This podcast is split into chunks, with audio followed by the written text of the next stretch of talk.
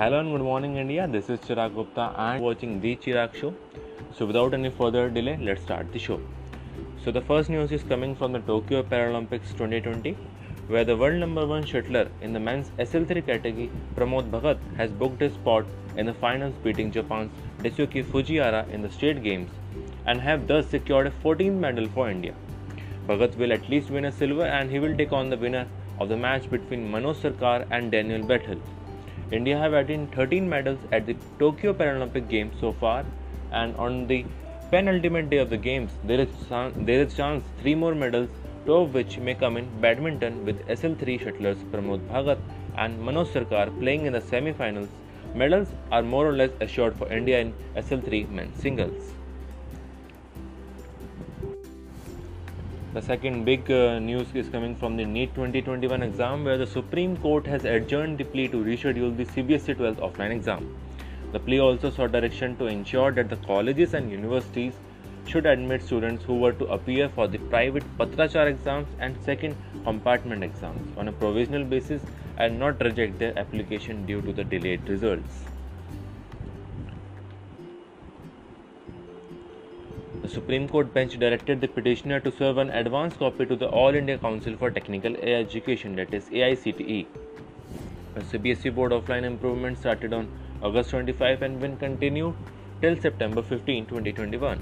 A section of students is demanding to postpone NEET 2021, saying the exam is close to the other competitive exams and CBSE offline exams.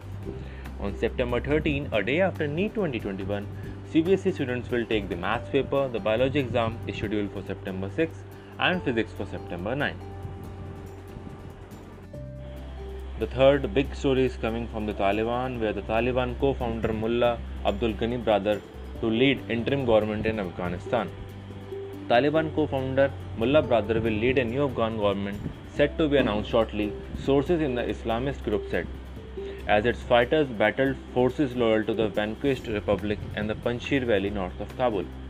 The new government's most immediate priority, however, should be to stave off the collapse of an economy grappling with the drought and the ravages of a conflict that killed an estimated 240,000 Afghans.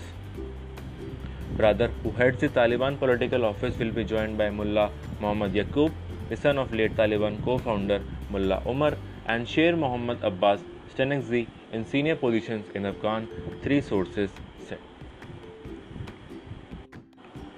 The fourth news story is coming from the Siddharth Shukla's death, where the Siddharth Shukla's mother Rita Shukla and rumored girlfriend Shehnaaz Gill were inconsolable at his funeral.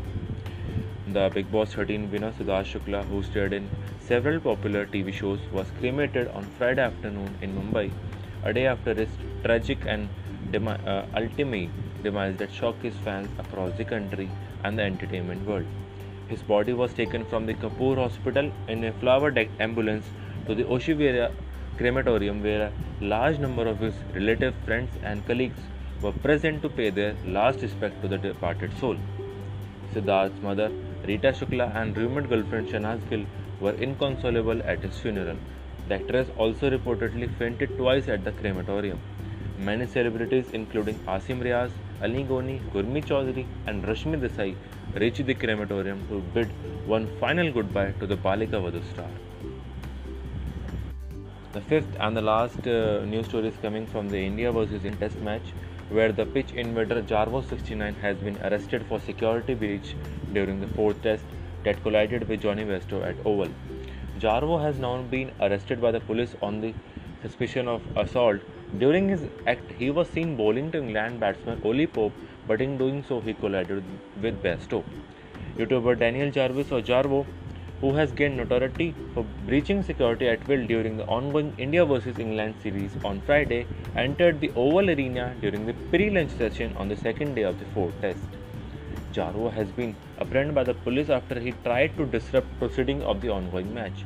Jarvis, who goes by the name of Jarvis69, has been constantly impersonating as Indian cricketer and Friday was the third time in three games that he has taken advantage of the poor security arrangements by the England and Wales Cricket Board. So that's all for the today. If you like the podcast, then do subscribe. Do subscribe to this podcast.